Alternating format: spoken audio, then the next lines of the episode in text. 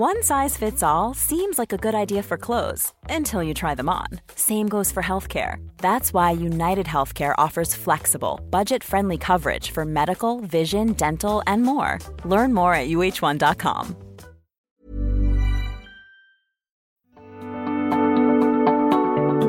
The Technion Israel Institute of Technology is where some of Israel's brightest minds ask the biggest question of all What if? What if they could take on the world's biggest challenges? What if they could develop life changing environmental, scientific, health, medical, and technological discoveries that will make a huge impact on Israel and the planet? But they don't just ask the question, they answer it too. They turn those ideas into reality. They make them happen. To see just some of the incredible things they've achieved, get the Technion Booklet of Wonders at ats.org slash wonders. We hope it inspires you to give them your support so they can keep doing what they do best. The American Technion Society. World changing discoveries by Israel's brightest minds, made possible by you.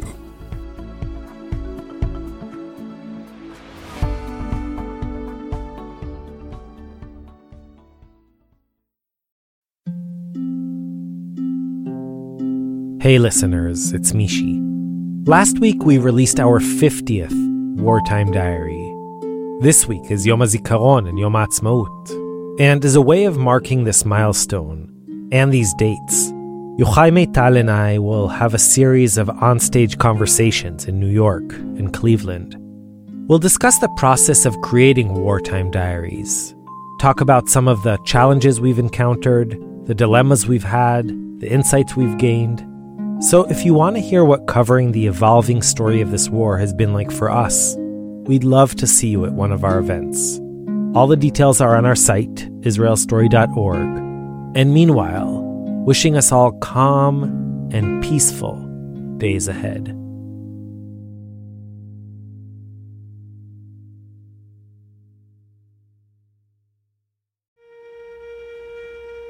On that first night in Tel Saki, I had a dream in the dream, I'm sitting inside the bunker.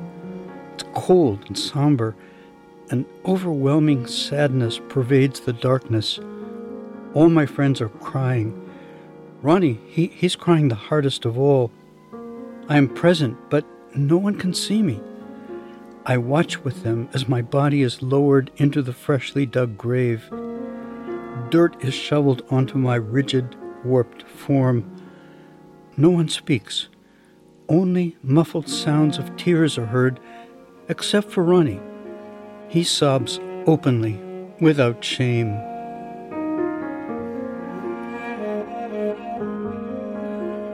Hey, I'm Mishy Harman, and this is Israel Story. What we just heard was an excerpt from a print interview with Shlomo Avital, one of the soldiers at Tel Saki. In our last episode, Tel Saki Part 1, we told the story of one specific battle that took place on the Golan Heights during the opening days of the Yom Kippur War. If you haven't heard it yet, I strongly recommend you pause this episode and go listen to part one first. Because today we'll conclude our two part series by returning to the soldiers after the battle and following their journey in the years since the war. As you might recall, we ended the previous episode on the morning of October 8th, 1973, when some two dozen tired and injured soldiers emerged from a hellish 36 hours inside a tiny bunker on Tel Saki. It's like the war stops for, for a second. I could see only the sky, the blue sky. Clear blue and quiet.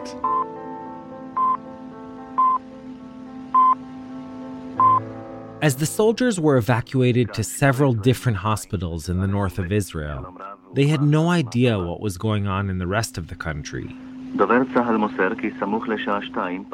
I knew it's a war only three days later in the hospital. When my girlfriend, who was sitting near me, read from the newspaper and said that the headlines are um, The war continues in both fronts. And I said, What war? She said, where do you think you come from? I said, I don't know. I never thought about it.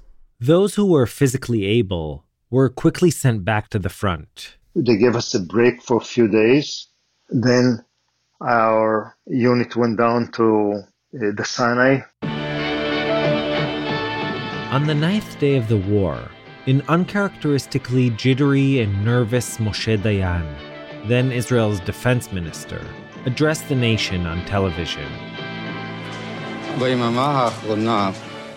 In the last 24 hours, we have notified the families of fallen soldiers, missing persons, and prisoners of war. Dayan, the champion of the Six Day War and a widely admired national war hero, moved uneasily in his chair. We are in the midst of a war that is unlike our previous wars. It is very tough war, with intense and bitter clashes between air forces and ground troops. He was sweating profusely and speaking very slowly, carefully selecting each and every word. This is a long war. and bloody one. Since we are still fighting, we cannot, I repeat, cannot afford to publicly express our grief for the lives lost.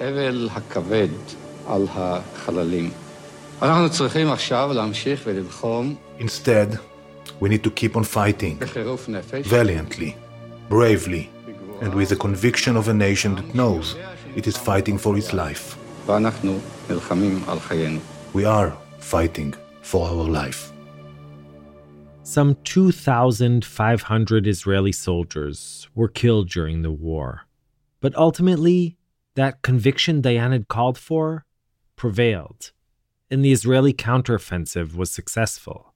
By the final day of fighting, IDF troops were just a short drive from Damascus and less than 60 miles from Cairo. Many historians regard the Yom Kippur War as Israel's most impressive military achievement. But in the court of public opinion, Israel had lost. The following April, amid massive demonstrations, and despite being largely cleared of responsibility by the official committee investigating the war, Prime Minister Golda Meir resigned. בשעה 12:30, באיחור של חצי שעה, נכנסה מכוניתה של ראש הממשלה, הגברת גולדה מאיר, לחצר משכן הנשיא בירושלים. הגברת מאיר תמסור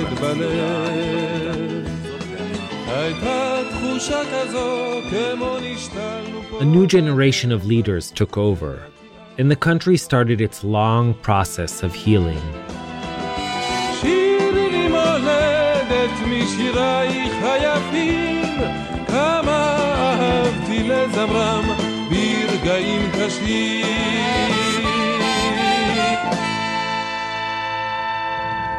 The soldiers who fought at Tel Saki had entered the war with youthful delusions of glory. When you're soldiers, you want to do something, not to kill, but you want to do something. I was uh, a little bit happy because since I came to the Golan, there was no fighting.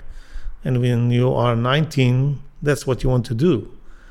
Not to shoot from your tank on barrels, but shooting at Syrian tanks. Hallelujah. But those feelings quickly changed. At least 32 soldiers were killed on the Tel, or else trying to reach it. But those who managed to come home returned to a different country, one in mourning, in a collective state of depression. Few stopped to acknowledge what these young men in their late teens and early 20s had gone through, or to thank them for their sacrifice. For years, many of these returning soldiers went around with a deep seated sense of shame, regret, and pain. That is the story we'll be exploring today. But before we dive in, a word of warning, just like last time. This is a war story, a very difficult war story. And as such, certain topics and descriptions may be triggering for some people and are probably not suitable for young children. With that, here is Yochai Maital with Tel Saki, Part 2. At around 11 a.m., on October 8, 1973, the prolonged hell of the remaining soldiers at Tel Saki came to an end. Or so they thought.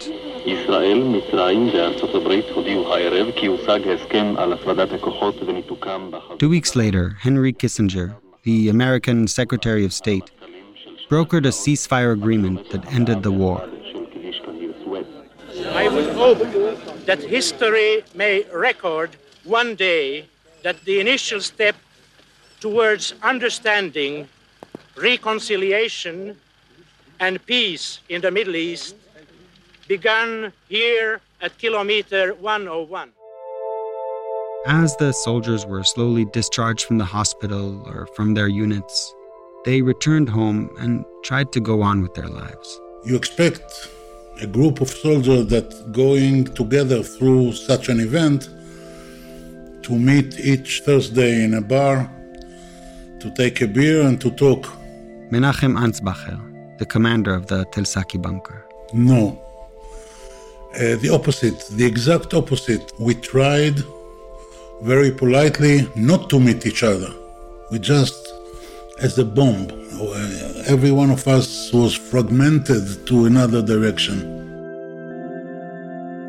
Some of the survivors, like paratrooper Dan Almagor, intentionally distanced themselves. I made the decision that um, I have to get away from these pictures as far as I can. I live now in the US, in Florida. While others chose to stay close. Moti Aviam, for instance, became a prominent archaeologist who has excavated numerous sites in the Golan. He told me that whenever he can, he likes to stop by the Tel. I go there on, before sunset, and I sit there, and I know that this cement bunker is an important part of my life. As a matter of fact, there, in these two and a half days, I was shaped as a human being. Another survivor, Yitzhak Nagarker, went even further. He moved to the Golan to live right near the Tel. For me it's like home. That's why I moved here. And it is to his story that we turn next. As a matter of fact, we've already met Yitzhak last time, in one of the most dramatic moments in the bunker.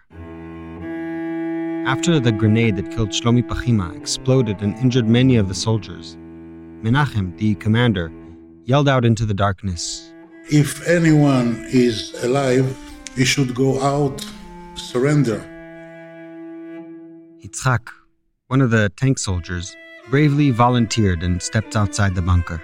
We hear him shout, Don't shoot, don't shoot, we surrender. The minute he went outside, we hear shooting. We understood that the Syrians are not taking any prisoners. Menachem said, They're going to slaughter us with knives. We'll not let them.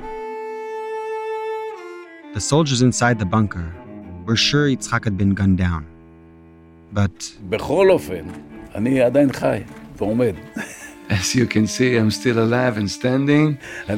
I myself can't believe that I'm alive and breathing this country's air what Menachem and the rest of the soldiers inside didn't know was that it was Yitzhak's courage and resourcefulness that saved their lives.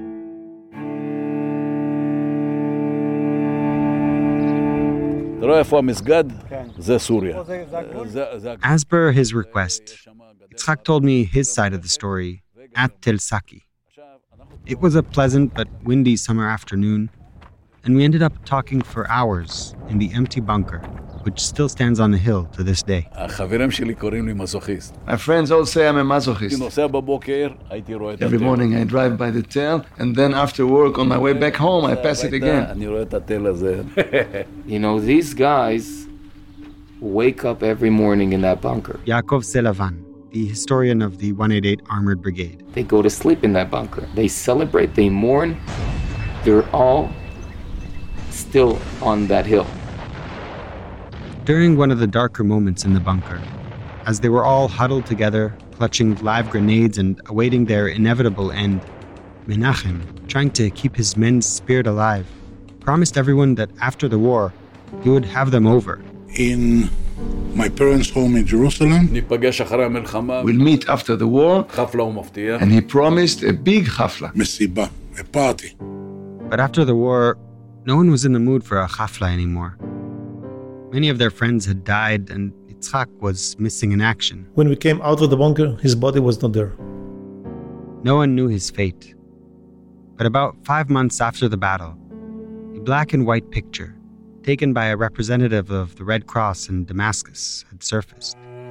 In the photograph, a group of disheveled IDF soldiers was sitting on the ground, surrounded by armed Syrian guards. Their eyes looked vacant, hollow, hopeless. But in Israel, this image was a cause for celebration. It was the first documentation of living Israeli POWs held by Syria. In its attempt to identify the prisoners, the army circulated the photo to the families of the missing soldiers. Those lucky enough to spot their loved ones were relieved, if terrified, to see them alive. One of those lucky families were the Nagarkels, Yitzhak's family.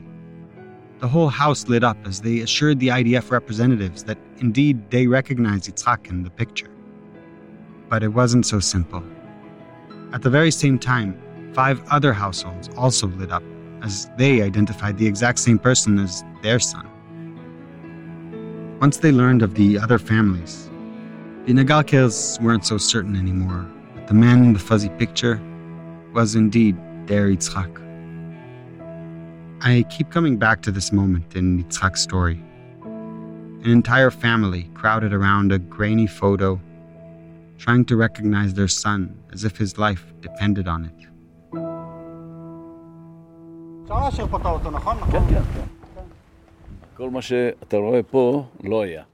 When we met at the hill, Yitzhak started talking as soon as he got out of his car. We talked for many hours, not pausing once to sit down or have a drink. I barely interrupted him and was honestly overwhelmed as he recounted tales that reminded me of some of the goriest war films I have ever seen. 21 year old Yitzhak had been a tank loader in the 188 Armored Brigade, which had held the line at the start of the war. 188 Brigade was erased from the IDF force. The commander of the brigade, his deputy, and four other officers were killed. Yitzhak recalled how, during the first night of the war, he was ordered to leave his tank and run over to a different IDF tank, one that had been hit to retrieve their leftover ammunition. And I didn't want to go into that tank. But all of a sudden, a Syrian shell flew right above my head. So I dove in, closed the latch, and felt as if I was swimming in a goo of body parts. I was just trampling on body parts everywhere. Yitzhak quickly collected as much unused ammunition as he possibly could. All the shells were full of blood and went on fighting. I asked him whether those images still follow him. Yes, all the time. It's alive for me. I'm post traumatic, by the way. Several hours later, his own tank was hit by an RPG, and his team leapt out, deserting it at the foot of Tel Saki. Yitzhak never wanted to go up the hill. He thought it was a better idea to try and make a run for it and head towards the nearby moshav of Ramat Magshimim, or the regional command at El Al. He even put up a bit of a fight with his commander, but ultimately, he begrudgingly complied. It's tempting to say that fate put him there, in that crowded bunker with Menachem and the rest of the men and the Syrian grenade exploded.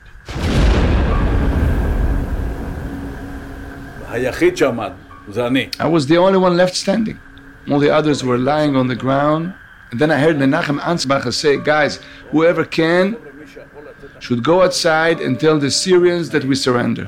So who could go out?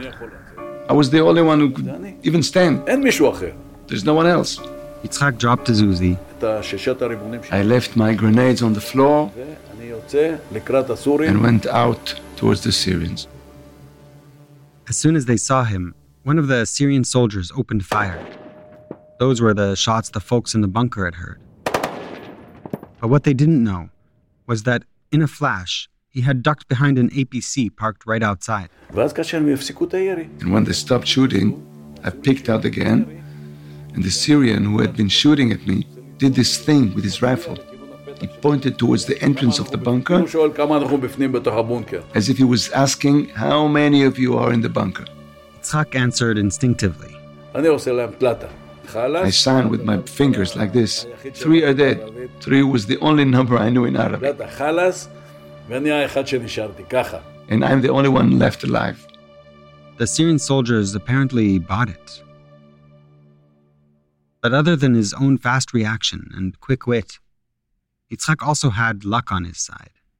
There was a morale boosting custom in his 188 Armored Brigade that the soldiers in the leading platoon. It's called the sharpshooter tank.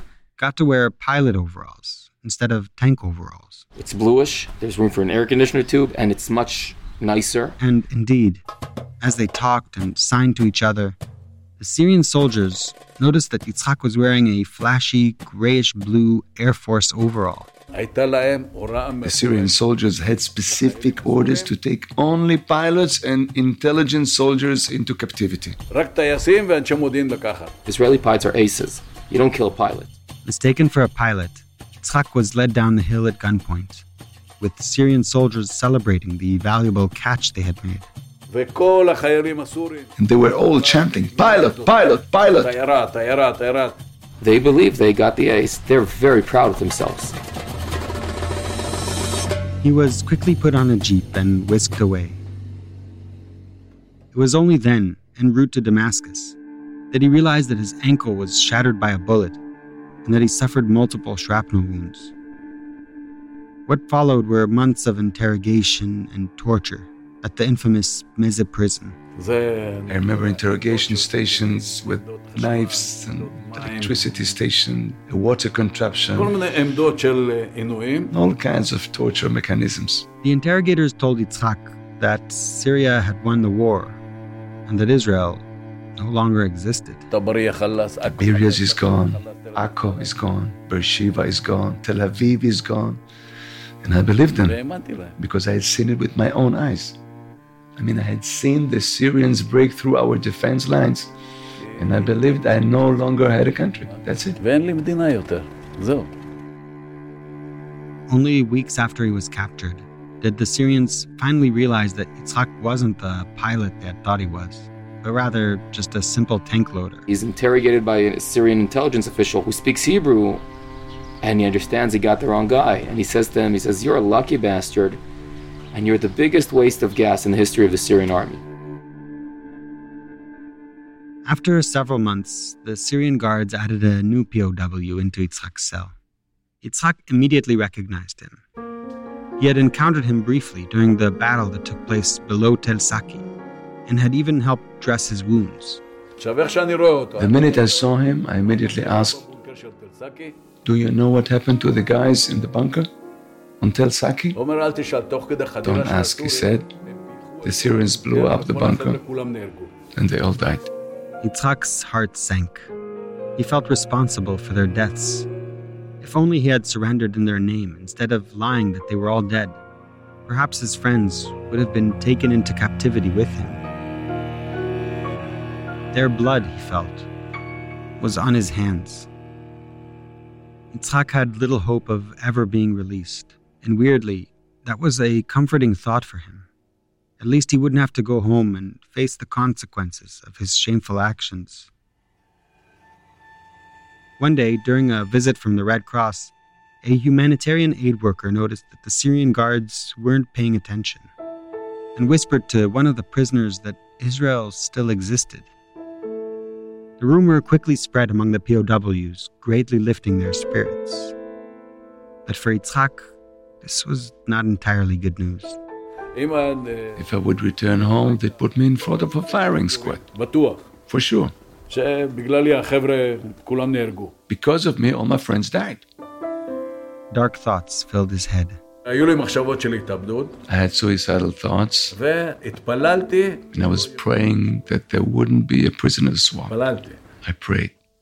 With respect to the prisoners of war, I conveyed the position of the uh, Israeli government to uh, President Assad. But his prayers weren't answered.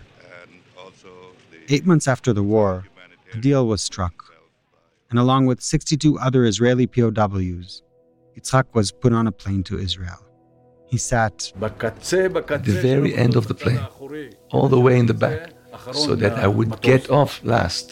Because I knew a firing squad or a military tribunal would be waiting for me. I knew that at best they'd take me straight to jail. בשעה 11 ו-7 דקות נחת בלוד המטוס הלבן נושא סמל האו"ם. שר הביטחון, שר החוץ, הרמטכ"ל, אלופי צה"ל ועשרות רבות של סקרנים נקבצו אל פתחי המטוס.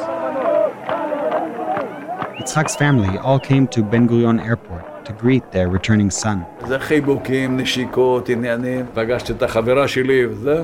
As he was hugging his family and kissing his girlfriend, another father stood by, silently watching.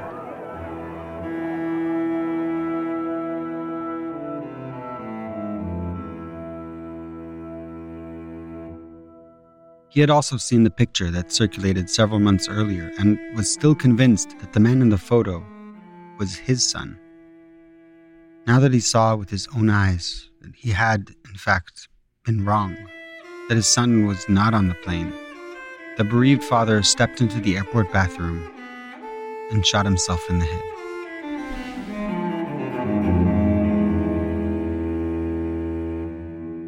Meanwhile, after being given a few moments to reunite with his friends and family, Yitzhak was indeed taken aside to an interrogation room. There, the Israeli investigator said to me, You're an embarrassment to the state of Israel. We're ashamed of you. You shouldn't have come back like this with that stupid smile on your face. You betrayed us. You should have returned home in a coffin. But despite all these hurtful accusations, the interrogator said nothing about the deaths that he had caused at Tel Saki. Instead, once he was done shaming him, he surprised Yitzhak by telling him he was free to go. As he was leaving the airport, a guy Yitzhak did not recognize was outside waiting for him. The minute this guy saw me, he walked up to me and asked, Itzik, do you remember me? And I said, no. The man introduced himself as Lazy Agassi, one of Menachem's soldiers at Tel Saki, he told the stunned Yitzhak that they were all alive, that they had all made it, thanks to him. We are all alive and waiting for you for that hafla, that party that Menachem promised us when we were all in the bunker. A few weeks later, Menachem and several of the other soldiers arranged a meetup in Jerusalem. They even put an advert in the paper in an attempt to reach those they couldn't contact. With the return of our friend Yitzhak Nagarker from captivity in Syria, all those who were stranded in the bunker on Tel Saki from the 6th to the 8th of October, and all those who took part in the rescue attempts are requested to contact Menachem Ansbacher in Jerusalem or Moti Aviam in Ramat Gan in order to prepare the chafla. In the end, only a handful of people showed up. Yitzhak recalls somewhat bitterly that it was a milchek or dairy event. There were these cheeses, but it was chafla. As parties go, it was a somber event. They did their best to avoid eye contact or any meaningful conversation, and they weren't good small talkers either. So, after spending some time together, munching on cheese and crackers, soaking in the awkward silences, they all went their separate ways. After this meeting, there was no connection. They each continued living, coping in solitude with the flashbacks, white nights, regrets, and longing. It would be another three decades till they'd all meet again. 19 years old soldiers hardly can speak on emotions. They, they, they are feeling emotions. They love, they hate but it's very hard to talk. You have to be 30, 40 till your brain and heart are open to speak about emotions between men. We'll be right back.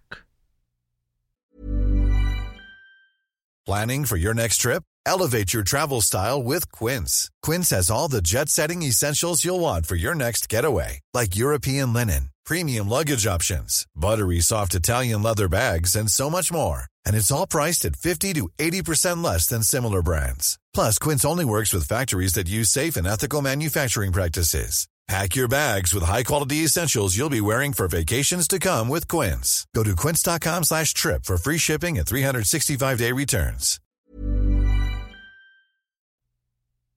And now, back to Yochai Maital and the survivors of the Battle of Tel Saki. Can you describe maybe a little bit what post-trauma is for you? How that manifested itself? I think my wife could describe it better because she suffered from it. I don't think I, I was a bad husband or a bad father, but I was tough. I'm not a happy person. Something changed me. My, my, my brain fucked up. I became unpleasant from a very uh, happy man, nice guy. I became, uh, I never smiled, I never enjoyed myself really. For years, I was very lonely because of it. PTSD, as it is called, post traumatic stress disorder, which is kind of a, a, oxymoron because trauma is never post. It, it stays with you. If you say post traumatic, it means as if the trauma is away and you are in the post traumatic era. For those who have the PTSD, the trauma is with them, they carry it all the time.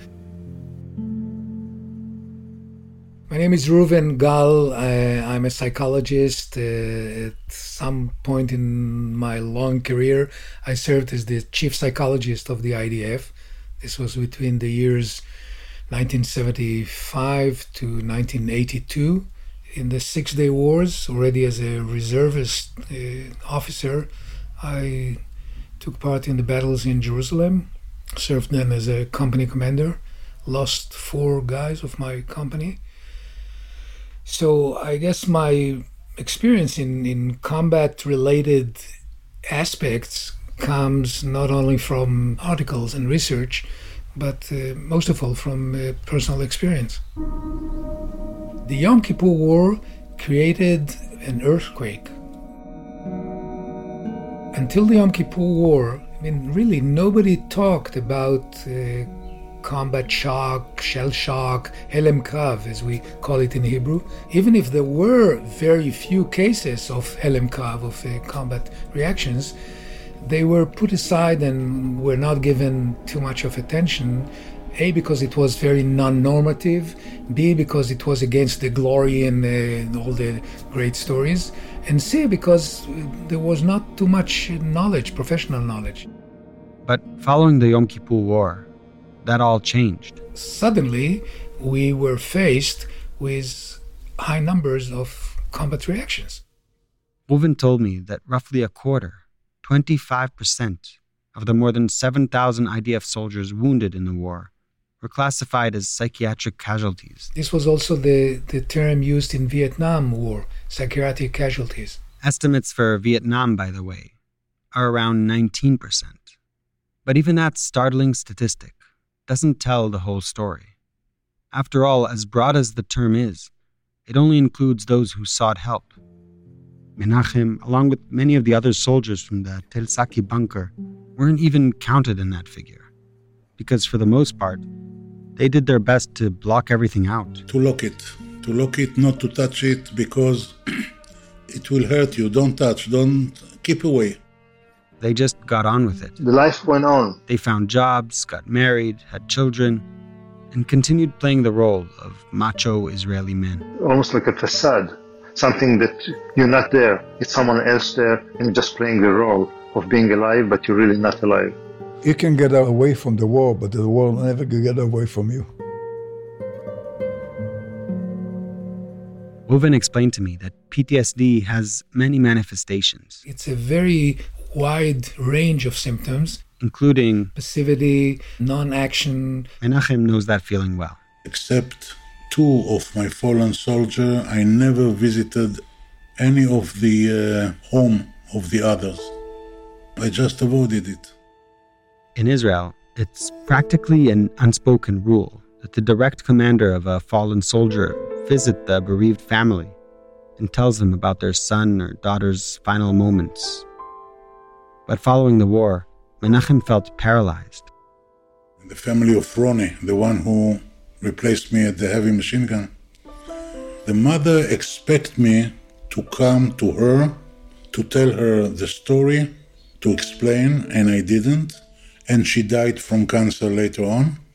And they can't forgive me for that.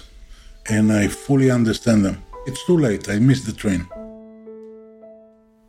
That brings up another uh, symptom or another factor in, in PTSD. Many times you find previous combatants who, along with the PTSD uh, symptoms, they carry very strong and deep uh, guilt feelings, either because they feel that they were part of a failure, that they didn't function well, or the unit didn't function well. The task of a commander is to go to battle and to come back after he won it with all his soldier with him. And first of all, I didn't win this battle. And second, most of my soldiers are dead now, and I'm alive. So it's uh, it's hard to explain. Still too hard. I don't know what to say. All of us feel uh, kind of guilty that we didn't uh, stand in our mission, that the Syrian army just uh, passed us. Or many times, the simple case that I stayed alive while my friends around were killed. Maybe I didn't stand quickly enough. Maybe I was, if I was more determined to stand up and insist to, to join, maybe Ronnie would still be alive. That's enough to create uh, guilt feelings that have no rational base for that, of course, yet can be very powerful. It's not logical, but it comes back all the time. Many PTSD patients have difficulties in their family lives, in their social lives. I made the older mistake I could do with my older one. My older daughter ran away from me to New Zealand. So far, if you keep walking, we start to come back. she couldn't stand me. The most typical symptoms have troubles uh, sleeping, have nightmares. Even today, I have some white nights. I, I barely sleep. Depressions, anxiety. Till this day, when someone opens a metal door, I jump with fear. Among the few factors that we know from research that can contribute to PTSD, uh, some have to do with the family structure or the family behavior in general. Menachem's parents, for example, were both Holocaust survivors who never talked about their experiences. Most probably they had PTSD as well, so I'm second generation of PTSD. PTSD as a, as a syndrome is also affected very strongly by social uh, acceptance, social non acceptance. It was completely unnormative, almost unlegitimate to talk about anxieties, fears, especially among combatants.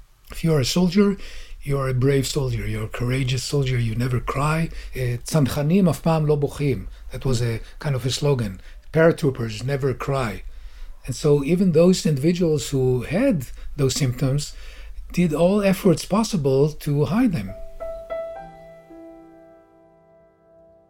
As you may recall, our previous episode opened with the scene of Menachem breaking down into tears on his way home from seeing a war movie. I didn't recognize the voice, the sound of my cry.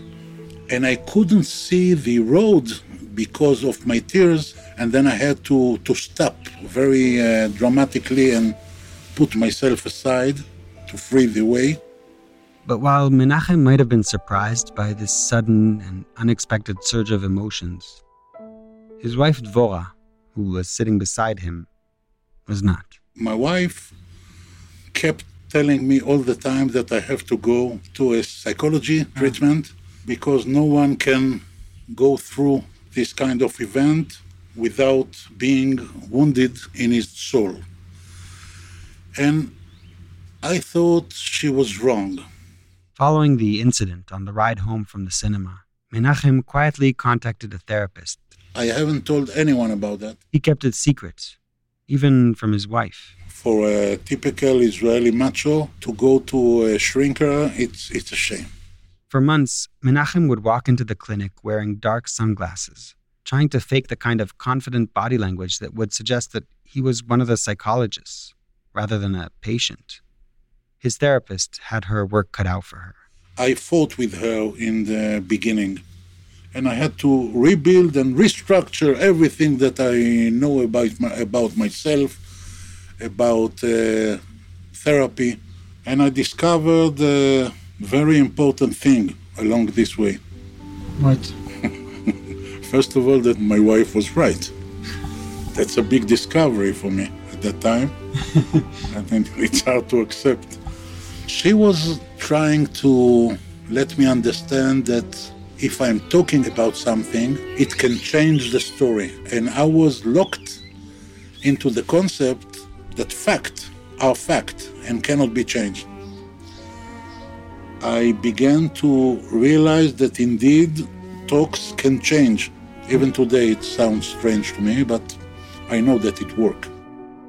After his weekly sessions, Menachem would go home and write down his thoughts and feelings in a notebook. After years of work and therapy, Menachem compiled these notes into a book in which he very intimately and openly exposed himself. And he talks about wetting his bed at night. He talks about crying and falling apart and depression. Before publishing the book, he nervously handed the manuscript to his wife and kids. Yeah, it was very challenging. When I showed the book to my family, I was sure that there is a good chance that the world will explode on me because they was growing under the impression that their father is a hero, is a tough guy. And then you have to tell them that I was sitting and crying like a small girl in front of a young lady. It was uh, unacceptable. And what was their reaction? They told me that it gave them a, a deeper layer on me. They understand me more. Opening up to his family was a big step for Menachem. But the people he really wanted to talk to, the only ones who could truly understand him, were his former soldiers. I still feel in charge although so many years have passed.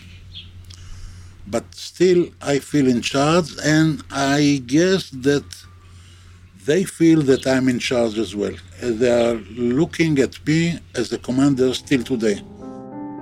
It had been three decades since they all stepped out of that bunker. But as their commander, he still felt obligated to lead by example.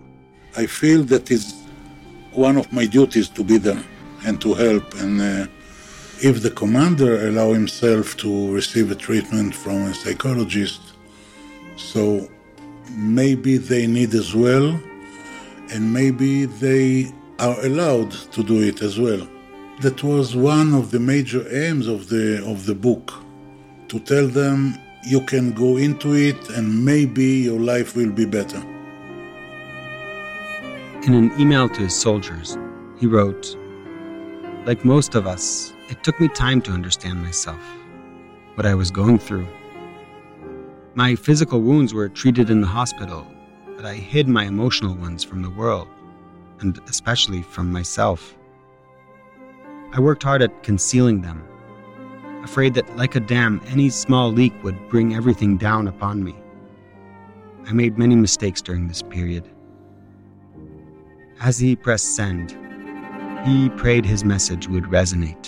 And indeed, in many cases, I think I, I did open a door. In the book, he's not talking about what happened in the bunker, but he's talking because of the bunker. Obi's wife gave him a copy. She read me the, the first sentence, which says, When he came to hell, hell never come out of you. And, and that's broke me. He read the book in one sitting, and as soon as he was done, he started reading it again. He says it pushed him towards getting treatment himself. So you're saying the book really changed your life? Yeah. I think the book changed many people's lives, many people. Meanwhile, an ocean away, Dan, who had moved to America and lost all touch with his former comrades, was going through a similar process. On one sleepless night in 2001, he decided to look Menachem up online and found him on a pre Facebook Israeli social media platform called Chevre, Friends. Dan immediately messaged him. Menachem, do you remember me? To his astonishment, Menachem responded within seconds with a seven digit number 214 8787. Dan's military ID number. They went back and forth, opening up to each other. They then reached out to some of the other soldiers from the bunker and arranged to meet up at Tel Saki. Ten brothers in arms, now in their 50s, showed up. Dan flew in from the States. Their plan was to go together to make coffee or tea, to bring some wine, and to talk to each other. We spent there from 11 o'clock. We sit in the bunker till 9 o'clock in the evening. It was freezing and cold and dark outside. It was the first time they had all gotten together since that awkward cheese party in 1974. It was very emotional. That was the first time I was able to speak to the group of people. I had to tell them how proud I am in them. Expressing our deepest emotions about what happened, who we are, what happened here. And um, we, we all felt that it is good. We just look in each other uh, eyes and we allowed ourselves to weep if we needed. Ten men sitting together crying? Even in movies, they don't do it. I said, well, there is something here that united us, and it's okay to talk about it. The group decided to make it into a masoret, a custom. We decided to meet at Tel Saki twice a year. Once on Yom HaZikaron, Israel's Memorial Day. And the second one is on our birthday. And our birthday is the second day after Yom Kippur. We do a memorial uh, for our friends, and then we feast. When you see the white in the eyes of the devil over there, and you're coming back, it's, it's like burning again. These meetings grew from small and intimate gatherings inside the bunker into what is today a huge affair, with wives, children, grandchildren, and other guests. These survivors founded an NGO, erected a beautiful stone memorial on the hill, produced a documentary film, and continue to promote educational tours on the site. But more importantly, they found their way back to each other. Apparently, one of the most important factors that keep soldier functioning and alive and healthy psychiatrically is the camaraderie, the, the group, the cohesion. One year, Ubi's wife invited a psychologist to the gatherings at Tel Saki. She thought it could be helpful for the guys to hear a professional talk about the effects of PTSD. The guy came. He was sitting between us and he saw the meeting. And, uh, and after an hour, he said, Listen, guys, what you're doing is the best thing to do. I have nothing to say. as long as a soldier is with his unit, with his friends, with his comrades, you feel more safe, more supported, more protected. And even if you do suffer from all kinds of, I don't know, nightmares and depressions and so on, you get the support and the love and the friendship and the camaraderie from them, and you, and you feel safe. We are very close friends. Those people are as close as close can be to me as a human being. That's my friends, my best friends. Even if we met twice a year, if you see us meeting, you don't believe that we didn't meet for half a year. Everyone who was there, and even even the bunker himself, the cement itself, is part of my life. It's amazing. It's amazing, yeah.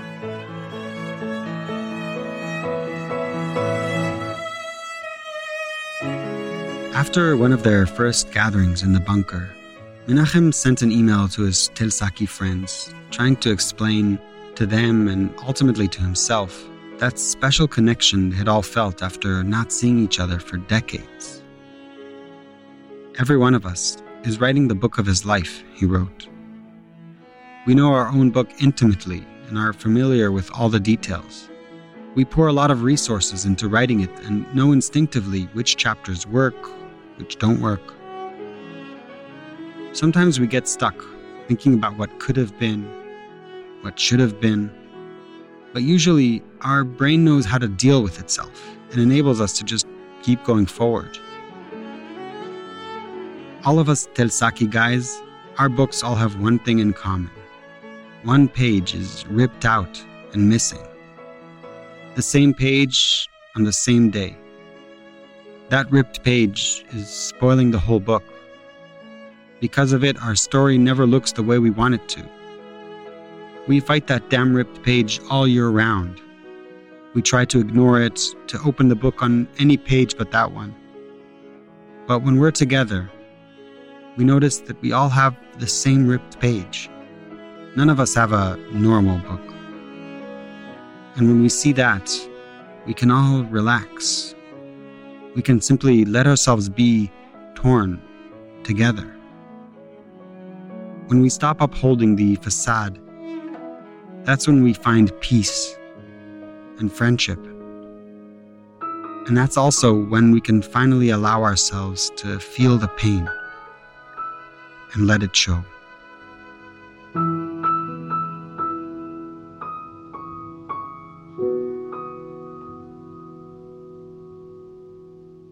Yochai Maital produced, scored, and sound designed this episode. Sela Weisblum created the mix. Thanks to our amazing team of dubbers, Dror Keren, Shai Avivi, Shlomo Maital, and Boaz Dekel. Thanks also to Dan Almagor, Sari Krieger, Abe Rabinowitz, and Haley Lerman, whose extensive interview and wonderful book, Crying for Ima, were central sources of information and quotes. We'll post links to her book, as well as to Menachem Ansbacher's memoir, Rasis Mimagash Kesef, on our site, israelstory.org. We'll also link to some of the songs and music you heard in our episode, including the work of cellist Liat Saba. Additional music in this episode was by Doug Maxwell and Yochai Maital. And finally, as always, thanks to Esther Werdiger, Wayne Hoffman, Sheila Lambert, Erica Frederick, Jeff Fag, and Joy Levitt. Israel Story is produced in partnership with Tablet Magazine. Our staff is Yochai Maital, Zev Levi, Joel Shupak, Yoshi Field, Skylar Inman, Marie Ruder, Sharon Rapaport, and Rotem Tzin. Jeff Umbro from The Podglomerate is our marketing director. Clara Fug, Michael Vivier, and Alicia Vergara are our wonderful production interns. I'm Harman, and we'll be back soon with the final Israel Story episode of the season. So till then, stay safe, shalom shalom, and yalla bye. נפגשנו יחד שוב החבר'ה מ-67 יחזקאל גידי וחנן גם המשורר הייתה תחושה של אין ברירה, אפור היה הצבע, הייתה בדידות, היה כבד בלב. הייתה תחושה כזו, כמו נשתלנו פה בטבע, ידעתי אז אותך אני אוהב. שירי לי מולדת משירייך היפים, כמה אהבתי לזמרם ברגעים קשים. שירי לי מולדת משירייך היפים, כמה אהבתי לזמרם ברגעים קשים. נפגשנו שוב אותו זחלם מאז שישים ושבע, אותו חיוך, אותו מבט, אותה בת צחוק נוגה. אחד זימר לו חרש שיר על דן ועל באר שבע, אחר ישב שקוע וחושב. ומסביב מראים הליל מזעיף פניו הטבע, רוגז הוא על הזר המתקרב. שירי לי מולדת משירייך היפים, כמה אהבתי לזמרם ברגעים קשים. שירי לי מולדת משירייך היפים, כמה אהבתי לזמרם ברגעים קשים.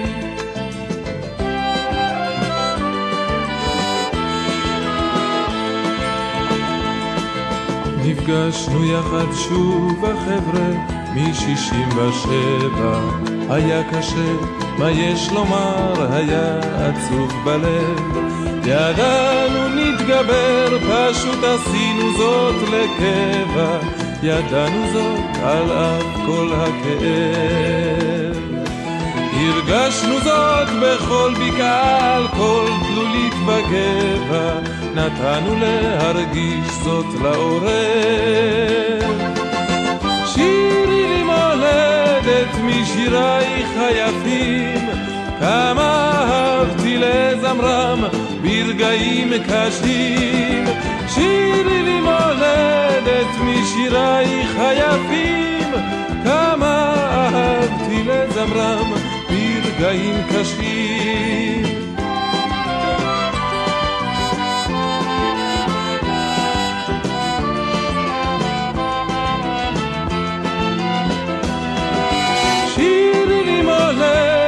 משירייך היפים, כמה אהבתי לזמרם ברגעים קשים.